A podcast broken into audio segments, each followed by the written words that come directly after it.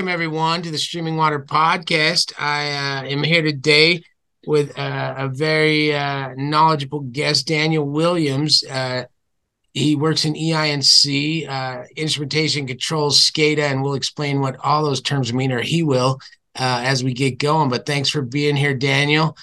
glad to have you on the show. I met you at the RMWA conference where you presented a paper, and I was intrigued about, you know, EINC, cybersecurity, all that is is top of mind now for water and wastewater utilities. So thanks for being here, man.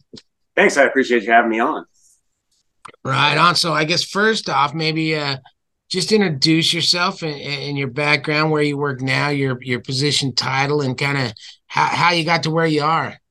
All right. Uh, so, like you said, my name's Daniel Williams. I work for the city of Loveland currently. I am the SCADA slash I&C supervisor here. So I, I do the supervisor for all of our instrumentation and control technicians, as well as all of our SCADA programmers. Um, I I kind of fell into this uh, this industry realistically. Um, I've been in IT, you know, since the '90s, since the days of AOL. I was developing websites for AOL stuff. Since that dial-up, where it would be like beep, Man, yeah, beep, beep, yeah, 20, 28 28.8k modems and stuff. um, yeah, you know, since since way back in the day, I've kind of been in the IT realm. Um, I've always been interested in programming since the internet came around because it was just really cool to me.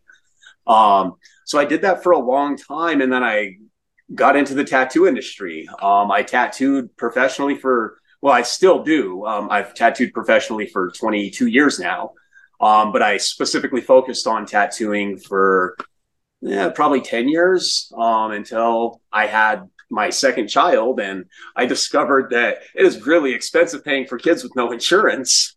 Um, and you know the tattoo industry doesn't have uh, doesn't have retirement. There's no you know like none of the none of the benefits we get yeah here. not a great benefits package there. No no not at all. Um, so i i actually ended up i started at jbs the meat packing plant in greeley. I started out there cutting meat. Um, I eventually I only did that for about a month. Uh, I went into their shipping department. They got my resume with all my IT stuff on it, and they felt like I'd be a good fit for their shipping department. Um, while I was in their shipping department, you know, they've got big palletizers and stuff, and sometimes they, you know, mess up or whatever, you know, whatever happened with the the machines, and we'd have to call one of their technicians to come and repair it. And after watching their technicians repair this stuff for a long time, I was like, well, I don't really need to call these guys because I know what I need to do. Um, so I started fixing it myself. And the engineer there said, Hey, do you want to come be a controls technician? I'm like, well, I've built power supplies for tattoo machines, but that's all of my electrical experience. Um, and he was like, that's okay. We'll teach you what you need to know. And I, I, just, with my IT background, it worked really, really well with the PLC and SCADA programming side of stuff. Um, they actually taught me all of the electrical side of stuff, and the I, I kind of took the PLC side of stuff and ran with it. So within you know the first two years, I greatly exceeded the skill set of my supervisor and my trainers, and you know that that's just how my mind works. Yeah, that is a. I've heard jumps before, but they're usually small jumps. Like I went into environmental, I ended up in in mechanical engineering. I studied environmental science. I ended up in the lab, but to go, I cut meat, ended up in IT. That's a that's, a that's a transition, man. Well, you know, I went there with a plan though. Um, I did I, I did go there with a plan. I when I went there, I was like, okay, well, what is the highest pay, paying hourly position that I'm interested in? And that was the electrical technician job. So okay. I had already intended on finding some way to move my way there. Uh, it just so happened that they got to me before I got to them. Nice.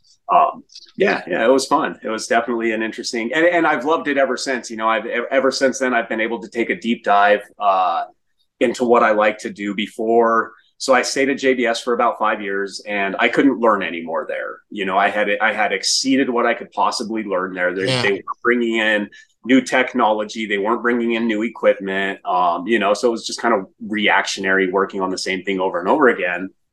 Uh, so I ended up going out into the oil field, um, and I worked out there for a few years, and I did SCADA for Noble Energy, um, and that's where I really got to start taking a deep dive into the SCADA and programming side because of so much regulatory information. Uh, JBS did have some regulatory stuff, but nowhere near like the oil field, you know, and and no remote sites either at JBS. You know, it was all one facility. Uh, so it was kind of a new world going into going to work for Noble Energy, where we had all these remote sites, all these different types of communications between, you know, Modbus and all these radios that we had. We had microwaves. Um, so that that got me into a whole new world of wow, like okay, I really see how far I can take this. Um, and I did that with Noble Energy for I think about two and a half, three years before the city actually reached out to me and asked if I'd like to come work here. Nice. Um, and how long you been in Loveland? Um, I've been here for almost seven years now. Almost, and I saw recently you got a promotion, right? Yeah, that yeah, was. Congratulations! Uh, thanks, I appreciate it. Um, yeah, it's it's really weird because the the two of the guys that uh, work under me, one of them actually trained me at JBS. Um, wow. He's, you know, he's the one that started my whole career off in this. Um, so when I got here and they told me, "Hey, we need somebody else. We need another one of you," that was the first guy that came to mind. And I'm like, "Okay, we got to get Andy over here." Um, and then the other guy's been here for 35 years now. Um, so it's, it's, really weird, kind of being the supervisor of uh, you know people that have taught me so much. Yeah, that's good though. Y'all know each other. You know your skills. You know your weaknesses, your strengths. You can pair them together. So yeah, that's good. Is uh water and wastewater a lot different than oil and gas or meat packing? Like, or it's is it all similar? Different. Um, no, no, it's it's extremely different than the meat packing plant. There we had more more like robotic hydraulics type stuff. Um, you know, so I mean, really, really big machines made to cut meat, pack it, uh, stuff like that. Uh, less regulatory require, way less regulatory requirements. Um, the, the, the types of communications they used there were so old and rudimentary and you know that that's a, a, a for-profit industry. So they're trying to pinch pennies as much as they can. They don't tend to uh, they don't tend to improve their technology unless it's forced upon them. Yeah. Um, the oil field a little bit different because of who i worked for with noble energy they were a really big driver of the regulatory requirements for the oil field in uh, in Colorado.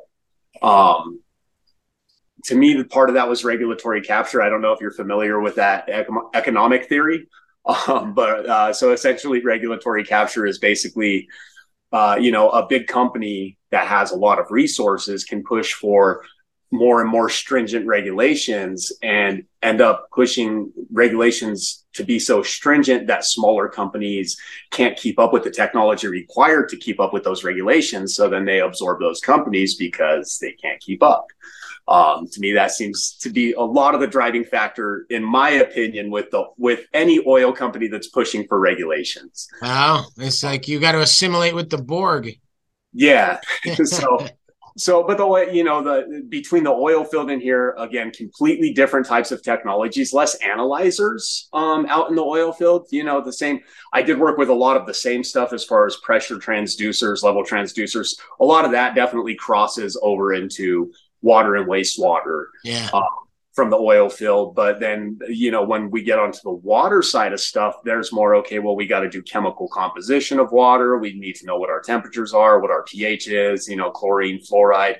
Like we need all these com- chemical compositions. And then the process of taking, you know, either raw water and converting it to drinking water or, you know, taking the wastewater and reclaiming the water uh, out of it, the the whole process and the biology, it's all just so much different from the oil field, and it's what keeps me engaged here. You know, yeah. it's like I keep learning. There's so much to learn, and it's constantly improving. And you know, regulations are getting you know more and more stringent, and then the oil field has always had a little bit of a, a focus on cybersecurity, but not that much. Um, the water, water though, being a critical utility, um, especially lately with all the stuff that's been happening, we're getting to have to focus more and more on cyber the cybersecurity side of stuff, uh, especially like the integration of all of these technologies that can connect to the internet or yeah. to some kind of a network, right? So you've got a pressure device out there, you know, that's that's talking over some kind of a wireless uh, a wireless network. Um, it requires a lot more security, a lot more forethought but it also allows us to get more and more information, optimize processes a lot better. Uh, you know, and just be better overall at what we do. Um, at hopefully at a reduced cost to the consumer out there, right? Yeah. Like the better we can improve our, our technologies and the better and the more secure we are at it, the better service we can provide. Cool. Well, it's interesting to know you started at uh, JBS because I started my career the same place. It was called Monfort back then oh. as a uh, USDA food inspector for the Food Safety Inspection Service. Okay. Yeah, so you so actually worked I with thought the, we would uh, be uh, cameras. What's with what? Did they have the E plus V cameras when you were there? That it's no, man, no. I, no. I got there. I thought it'd be petri dishes and cameras and microscopes, and they give you a knife and like a chainmail apron, and they're like hack into these parts, man. Yeah, yeah. So I lasted yeah. like two years, and I was like, I gotta, I gotta go. This, uh, which is the best decision I made because that's when I went into water but uh, you got to start somewhere. So. Yeah, yeah. I've worked a lot with the USDA guys up there. Uh, they have since in, in, improved their technology up there for grading the meat, and they actually have cameras that do it now. But then they have the uh, USDA that verifies the actual grade as well. Yeah. With cameras. Uh, my stepdad actually worked there when it was Monfort's. Oh, oh, cool. All right. Well, uh, enough about the past. Let's move into the future. And this is a question I got for you uh, I asked people around where I work, you know, coworkers, what what question would you have? I told them the topic of the uh, episode, and they said uh, ask him how he would describe SCADA to his grandma because they're so like SCADA. Even people in do SCADA, even people like me in the industry have a hard time explaining SCADA and what what all is involved in that. So, can you take us? How would you describe that to your grandma or to a fifth grade class that you're talking to? so I think there's a couple of different uh, parts that, that, need to be understood to understand SCADA, regardless of who you're uh, explaining it to. Um, and one is what is all this stuff we're getting the information from, right? Um, because SCADA is really we're collecting information in order to allow us to either uh, optimize our operations or our process or perform some kind of uh, you know, analyzation on the data for predictive analytics, predictive maintenance, stuff like that. Uh, so it's really helpful to understand where that information comes from. Um, and I, I, you know, I bet the best, I think the best way to explain it and it, to is uh, your house. Um, so you've got a, a, a you know, a temperature uh, transducer. You got a thermostat at your house, right? um, and you want your temperature to be something specific. So you set that temperature to be something specific. And there's a device that is measuring the temperature within your house somewhere. You've got a thermostat somewhere that's measuring that temperature. And then we're taking that back into the device so we know when to shut your furnace off, right? Um, so that's basically where all of our information comes from is we've got some kind of a device out in maybe a water tank that's giving us a reading of a level of that water tank. So we want to know when that when that level is fluctuating. We want to know how much time it takes for that level to fluctuate.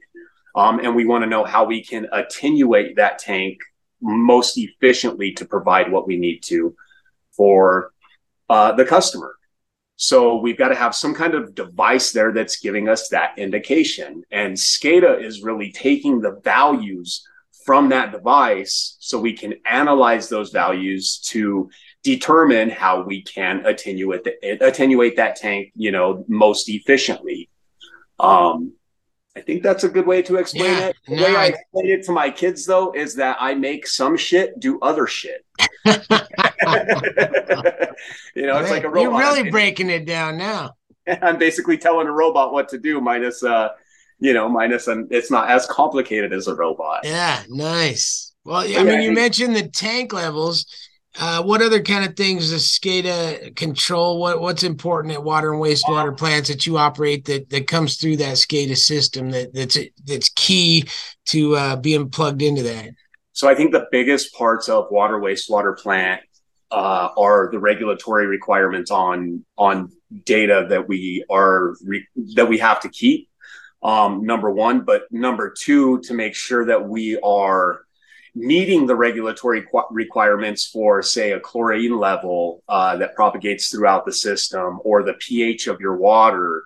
Uh, specifically, I mean, pH is is really really big. I know most people are familiar with the Flint, Michigan issues, uh, and one of the biggest issues that they had in that plant was their they changed their water source and their pH was different from their raw water source. So as that pH started propagating through the system, it started leaching lead out of you know old pipes, old infrastructure, um, and it started getting into the water system. So with if with a proper SCADA system, you should already know that your pH has changed and you should be able to adjust your chemical composition to make that pH what you need it to be in your system to prevent issues like that. Um, so chemical composition is huge, especially in water treatment. Um, wastewater is more biologically driven. Um, you know so we've got we've got bugs in there you know that essentially pull out a lot of the nutrients from the waste that comes into the plant and we need to be able to know kind of what those bugs are doing. So we're able to monitor certain parameters like the oxygen in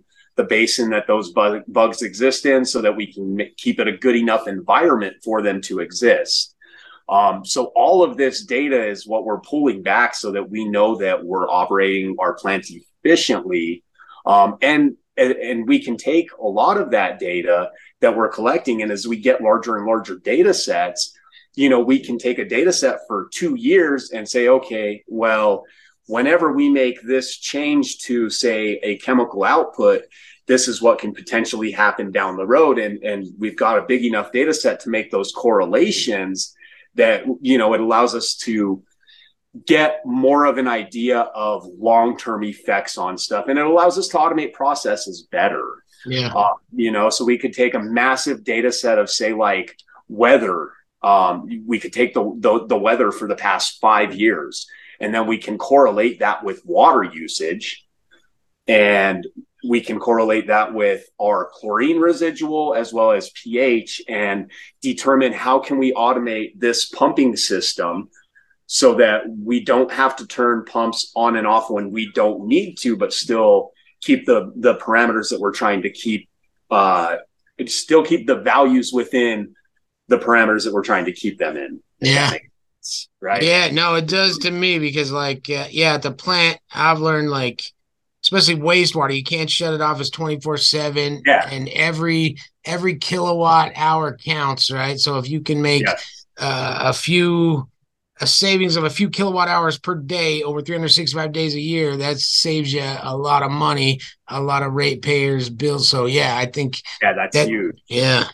We we recently uh, we recently put in it's called a filter smart in our filters and it basically it measures the turbidity flow and level. Um so we can we could understand like where our backwash because we knew it wasn't as efficient as it could be um, I made changes a couple of years ago to the programming that probably saved us like, I don't know, a couple 50,000 gallons during backwashes. Um, you know, so that's that, and that's quite a bit when you figure we have uh, 16, 4, 8, 12, we've got 20 filters. Um, so you multiply that by, you know, 20 filters and it ends up being a lot, eh, oh, especially over a summer when you're continually backwashing those filters. And then, you know, we've got we got this other device, and we're like, hey, well, let's see how well we can make this work. Um, and so far, it's actually allowed us to reduce the flow coming in by a significant percent. I mean, by thousands and thousands of gallons per backwash. So, you know, and that's that's where that SCADA data comes comes in handy. It's hey, how can we make this more efficient? We need to get a better product to our customers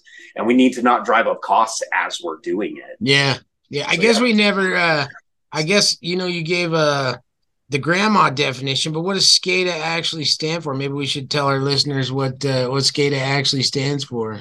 The SCADA is supervisory control and data acquisition. Um, so the supervisory control part of it is basically your operators controlling your plant. You've got some kind of an interface on your computer that is giving you a visual representation of your plant. And the operators can say turn a valve off and on or turn a pump off and on, uh, control the flow to a filter plant, something like that. But it also gives them that live data uh, that they need to know that their plant is operating efficiently. So they have right there in front of them all of the pH coming out of the plant, and they know if that value starts to stray, that they need to make some kind of change to the plant. Cool. All right, let's move into uh, and this is another topic I know you're you're at the forefront of, but cybersecurity. You mentioned it in your intro, but cybersecurity seems to be bubbling to the top, and then there's different you know laws as far as the water side of doing cybersecurity assessments. But what what worries you as far as cybersecurity and its tie-in with with operational technology and this whole SCADA piece of it?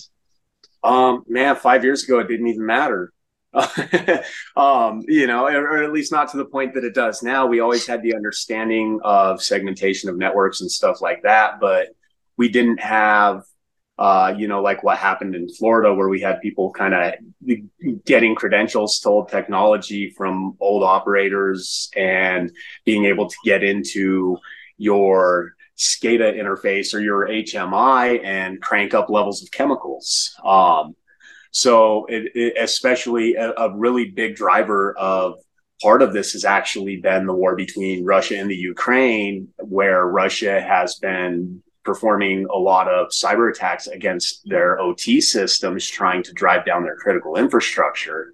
Um, and that's not the beginning of it. I mean, it, it really the the the the cybersecurity with OT uh, really started uh, God, what was it? Ten years, maybe ten years ago or more. Was it twenty twenty two? Sometime, sometime in the early two thousands or something like that. Um, there was they there was an attack on the oil field, uh, the OT over in I believe it was Iran or something like that. Um, and then there was there there were a few other types of like viruses or malware that was put out to target OT infrastructure. But for the most part, uh, cybersecurity really came in with the IT side of stuff because the hackers weren't, they didn't know about critical infrastructure. They didn't care about critical infrastructure. They cared about information. Um, and information comes from IT, right? Information technologies. Um, so they were trying to hack to get, uh, you know, social security numbers, bank account numbers, credit card numbers, stuff like that, or you know, maybe maybe some kind of a denial of service for a website that they just didn't like. Um, you know, so so you always had those groups in IT. You always had that cybersecurity mindset in IT. Uh, when I was building websites, they were always done with how am I going to prevent somebody from taking this down, from modifying something on my website? You know, like this is, it, it's not as critical. Um, but there, we still had that in mind in the OT world, really just in the past few years. Uh, we we've had to focus on cybersecurity because we've got what's known as the industrial Internet of Things coming along, and that's where we were talking about like sensors that connect to wireless networks, or uh, you know, passing a lot of like the SCADA data that we get, that's now being passed along to enterprise networks for analysis, for you know, a, a deeper, a deep dive analysis on process improvement, operations improvement, stuff like that. So it's no longer constrained to these little islands where that operational operational technology exists. Um, and so what we need to really do is we need to prepare for the potential to some for something to traverse our information technology networks over into our OT networks because of the way they're being connected anymore. In my opinion, they shouldn't be connected. Um, there, I, in my opinion, we should have complete segmentation between IT and OT. We should still be able to share the data, but there needs to be a better way to do it uh, than having a flat network with all of your stuff connected to it. Yeah. Um, that you know that's just a horrible horrible practice. Um and and and there's definitely a lot more people targeting ot um, and critical infrastructure than there ever has been in the past. And there's tools that make it easy for people to do that. Yeah. Um, so so that's really you know that's and then like you mentioned before always on availability right? Uh, that's not a thing in it an IT network can go down for days or weeks, and eventually they'll get it fixed, right? Um, eventually, uh, we can't do that with a water plant. We can't do that with a wastewater plant. We always need to be operating. So whatever we can do to prevent any potential intrusion into our network, or you know, there, and there's a lot of steps to do that, but it's better for that. You know, it, it's better to never have an issue, but to have those steps in place than to have to react to somebody taking down your plant or Yeah. cranking your sodium hydroxide up to a thousand parts per million or whatever it was Yeah. in Florida. Um, thankfully, there's a lot of people coming out with a lot of really good uh, information on cybersecurity and OT now. Uh, it used to be a lot harder to find that information, or you just kind of had to figure it out yourself. Good. Yeah, I'm glad to see uh we're progressing. I think it's like you said, like they just it's kind of like the whole out of sight, out of mind of utilities 20 years ago. Now it's more in the public eye. So of course it's more in the it's more in the hacker's eye too, I guess, huh? Yeah. because they realize that's a, a an area they can exploit or or you know get into. So yeah, Yeah. good. All right. Well, I think we're at the uh the mid show segment now.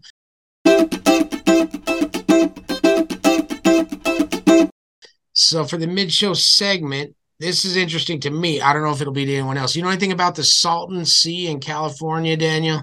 I have only ever heard of the Salton Sea because there is a movie about it. I saw that the documentary. No, was- no, it's uh the the movie I'm thinking of is uh oh man, who is the guy?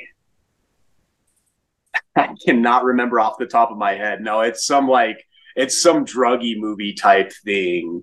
Oh, Um not uh, uh, what was it with uh the guy from the X Files and Brad Pitt? Not that one, right? yeah, yeah, no, Yeah. it's, yeah. Uh, oh, it's called the Salton Sea. Oh, really? Yeah, yeah, it's called the Salton Sea. Okay, Oh. well, anyway, the Salton Sea has just got. Okay, I'll read this. This is from AP. Let me see who wrote this. Kathleen uh, Ronayne uh, from the Associated Press says the federal government said Monday it will spend 250 million over four years on environmental cleanup and restoration work around a drying Southern California lake that's fed by the depleted Colorado River. The future of the Salton Sea and who is uh, financially responsible for it has been a key issue in discussions over how to prevent a crisis in the Colorado River. So uh, this here, let me give you a background on the Salton Sea. The lake is largely fed by runoff from farms in California Imperial Valley who use Colorado River water and grow many of the nation's winter vegetables as well as feed crops like alfalfa.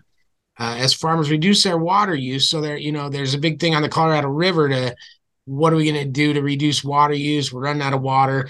But as they do that, less water goes into the Salton Sea, which the Salton Sea, now this is, I'm like freestyling from this article, but it like in 1970, some kind of project with the Colorado River, the Colorado River overflowed for a couple years, created this giant lake in California.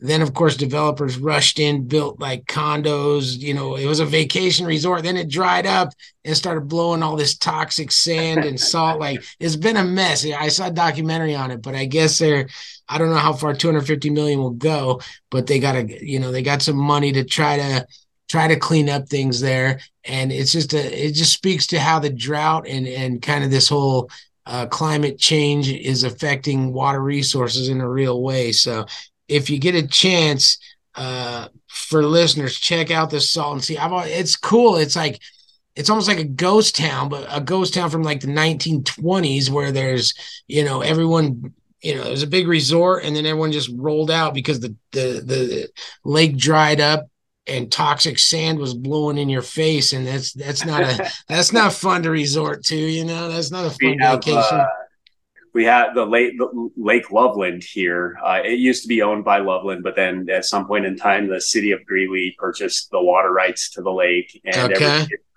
every year they draw down the lake to where it's basically just a big dust bowl. And you know, there's all these million dollar houses, million plus dollar houses all around the lake. Um, so they've had a campaign lately to keep the lake filled during the winter because they're tired of all the dust blowing at their houses. Yeah, that's it's, that sounds like a mini Salton Sea example. Yeah. there. yeah, cool. All right, well let's uh let's move on. Uh, you present a paper, which is where I met you at at the RMWA conference in Keystone recently, and uh, you gave a or, or as a presentation. Can you talk a little bit about what your presentation topic was and what you talked about there? Um, so the presentation was on the paper. Uh, the paper is published on the ISA Global S- Cybersecurity Alliance blog. Um, it's called MSDR3, and basically it's uh, uh, a way to reliably handle SCADA data. Um, so there's there's a lot of different components to it. Um, but basically, it, it comes down to how do we make sure that the data that we have is reliable. There's a big focus on data reliability, um, but most of that focus is on data reliability after it's already been collected. Um, so, so they're basically assuming that we already have this data. So, how do we secure the data? Um, but there's never been that driver, that focus on okay, well, how to make how do we make sure that all of this data that we're working with is actually reliable, right? Because we could we could have a two, three, four, five year data set but if we don't understand that that data set was 100, 100% reliable from point A to point Z, and we start trying to make process optimizations on it, um, we're making process optimizations on bad data, and then we end up getting a bad outcome from it, right? Uh, it's that uh, the the the bad data, like it leads to bad decisions, which leads to bad results. Um, so basically, what I talk about is how do we monitor that data all the way from point A to point Z? How do we secure that data so that we make sure it's not getting changed in transit? How do we retain that data? Like, what are the best methods for retaining this data? How do we get the data back and present it in some kind of a meaningful fashion so that it can be used for process optimization in the future? Um, and then where what parts of our of our data stream can we add redundancy to so that if we do lose one specific part we always have a backup to that? Um, so that's basically the whole driving factor and it touches on a lot of topics all the way from the instrumentation itself um, and how we can take the how we can make the instruments more reliable um, you know whether it's through physical security through redundant instruments uh, through multiple modes of communications going back to your controller um, all the way down to how do we structure our database so that it's the most efficient so that we're not recording a bunch of junk data so that we don't have to normalize data which is basically a lot of people collect data but then they collect it in a format that it's almost completely unusable, right? It, it, takes a team of engineers a good amount of time to go through the data to make sure that number one, the data was even usable to begin with, and number two, get it into a format that they can use. Yeah, um, I I told that's a part that uh, resonates with me is that I think a lot of times I've been I've seen where organizations will collect massive amounts of data but to what end? It's like unless you can make that into a graph that you can show a board or a manager or a consultant to get action on, like what good is it all? So yeah, that whole exactly. data, like visualization and and analytics piece of like, great, you might have two million pieces of data, but unless you can boil that down into something that means something to a human, yep. like what good is it in the end? So yeah, I, I yeah, exactly. I'm staring at a whole bunch of numbers and I don't know what they mean the data does me no good. Yeah. So that's basically it starts it starts out by talking about monitoring. Where can we monitor our system to make sure that our data is good, right? All the way we're monitoring the device, we're monitoring the PLC that we're taking it into, we're monitoring CPU usage. Um, you know, there's there's a whole lot of different parts of our system that we can monitor and parts some of it people don't think about as monitoring your system, but it really is like perform, performing preventative maintenance and calibrations on your system, right? That's going to be another thing that we should monitor. If we're, if we're performing, performing calib- calibrations on our system, we should monitor each time it's calibrated and the out and the output from that calibration. That'll tell us, okay, every time we calibrate it, it's taking more and more of maybe this reagent or it's taking, you know, so maybe our, our instrument's going bad and it could potentially give us bad data in the future. Yeah. Yeah. Just to, uh, stop you there. I try to I try to limit acronyms. So you mentioned PLC, CPU. Tell tell um, tell the listeners what that is.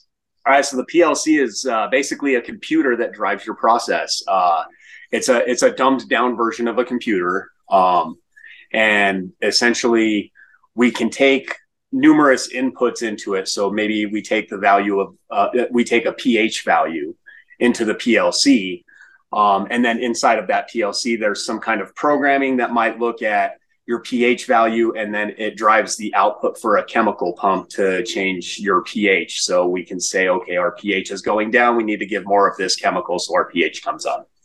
Um, cool. So that is actually how we do control everything. All right.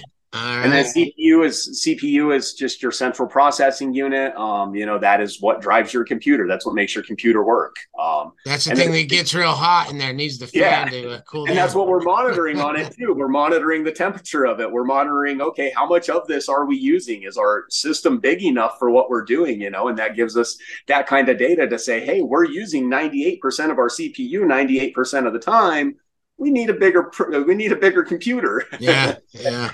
Um, cool. So yeah, I mean, you know, there's there's different monitoring your data sources, monitoring your data intervals, and monitoring your database are three of the biggest things I think that facilitate the reliability of your data. Nice. All right. Well, let me let me ask you one more before we get into the, the quiz, which I don't know if you knew there was a quiz, but there is a quiz. but uh, one more uh, final question: What what do you think the future holds in your area? We mentioned cybersecurity. We mentioned you know progress as far as large amounts of data. But what, what things are you focusing on for the next five, ten years out in your area? So to me, I I am a big fan of machine learning and artificial intelligence. Um, I think that a lot of these engines that are driving the the artificial intelligence stuff provide a lot of value in process optimization that we just don't see as people, you know, because and that's what I was talking. We can take mega data sets, right? We can take data sets of weather for 10 years and then data sets of our process for that same 10 years. And we can correlate all that data to automate what we do in the future, right? So we can make predictions of what's going to happen two years down the road, five years down the road, and we can accommodate for those predictions before they before they actually need to happen. Uh, you know, we're taking population growth, um, you know, as, as many different variables from these mega data sets as we can just to drive our process to be more and more optimal. You know, how can we save money? How can we make sure everybody's going to have enough water? How can we, we make sure that if there's some kind of a disruption in our system, that we can accommodate for that water quality?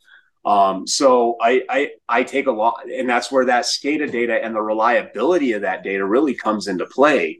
Is you know, say we have a pump station with a whole bunch of pumps that's sending water into a tanker, or keeping pressure in a distribution system. Um, we can take things like the temperature of that pump, how hot is it running, or is there a lot of vibration on it? Um, and as we record these, we can predict when our pump's going to fail right? So okay, we are getting a little bit, little bit more and more vibration as we run, but there's no other conditions that have changed. Our temperature's going a little bit higher. Yeah, our pump's probably going to fail in you know a couple of weeks, a month, whatever it is. Um, so uh, machine learning and and artificial intelligence, I, I really think is the future of process control and automation. Nice. All right. Well, that's uh, thank you for your insights and, and sharing your knowledge and uh, understanding of the, of the, field with us today, Daniel. It's been it's been great learning about this. I know this is a it's a topic like uh, it's kind of some people choose not to delve into it because it is so complex and it is so you know out there. But thanks for breaking it down and simplifying it for us here today. Yeah, I I I I, I like talking about this stuff. So good, good. Are you ready for the uh, end of show quiz? Sure, let's get it. All right. Being December, just turned December. Uh, I thought a Christmas quiz would be in order. I don't know how you are with Christmas uh, and Christmas movies, but we'll find out. It's a three question quiz. Uh, and so here we go. In the movie Elf, what was the first rule of the Code of Elves? And this is multiple choice. I'll give you multiple choice. The first rule of the Code of Elves was it A, always respect Santa, B, approach life with the eyes of a child, C, treat every day like Christmas, or D, no kid left behind? What's the uh, first rule of the Code of Elves?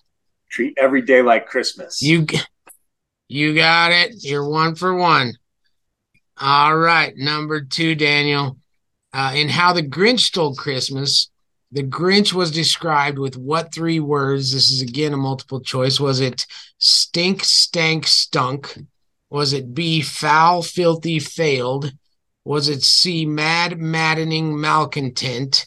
or was it D, gross, gross, gross? Which which one did they describe the Grinch with? Uh, gross, gross, gross. Oh, I'm sorry. It was stink, stink, stink. That's all right. You're still 50%. You can you can come up with uh, two out of three on this last one, which is not this one's a hard one. I don't know if anyone could get this, but I thought I'd throw it out there. It's not multiple choice.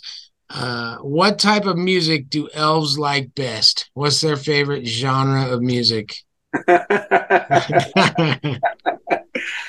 uh, uh, favorite genre of yeah music. i can give you multiple right. choice if you want. Let's see. No no let's let's let's let's uh let's see. What kind of what kind of genre of music would Elvis even uh have availability to listen to? Um, is christmas music considered a genre? Well uh yeah yeah that would be a good one. I might take that. This one like deals holiday, more with presents holiday with presents. With uh uh. Rapping. Yes, yes, you got it. It's rap music, Daniel. you are two for three. I didn't think anyone would get that. Congratulations. It is rap music that elves like the most. But again, All thanks right. for thanks for being here, Daniel, and uh, yeah, and sharing your insights. Good, congratulations on your promotion. Good luck in Loveland. Uh, to our listeners, thanks for listening. Thanks to the uh, Rocky Mountain Water Environment Association and Colorado Wastewater Utility Council for uh, your continued sponsorship of Streaming Water Podcast. If you, the listener, uh, have any comments, ideas uh, for upcoming shows, or or want to get in touch, uh, you can email uh, streamingwater at mail.com to contact me and and uh, if you have time, you know, this is just word of mouth advertising. Tell your friends, tell your neighbors, give us a five star review on Apple Podcast or whatever platform you're listening on. And uh, thanks for being here, Daniel. We appreciate, appreciate it, man. it, Blair. All right. Have a good weekend, buddy.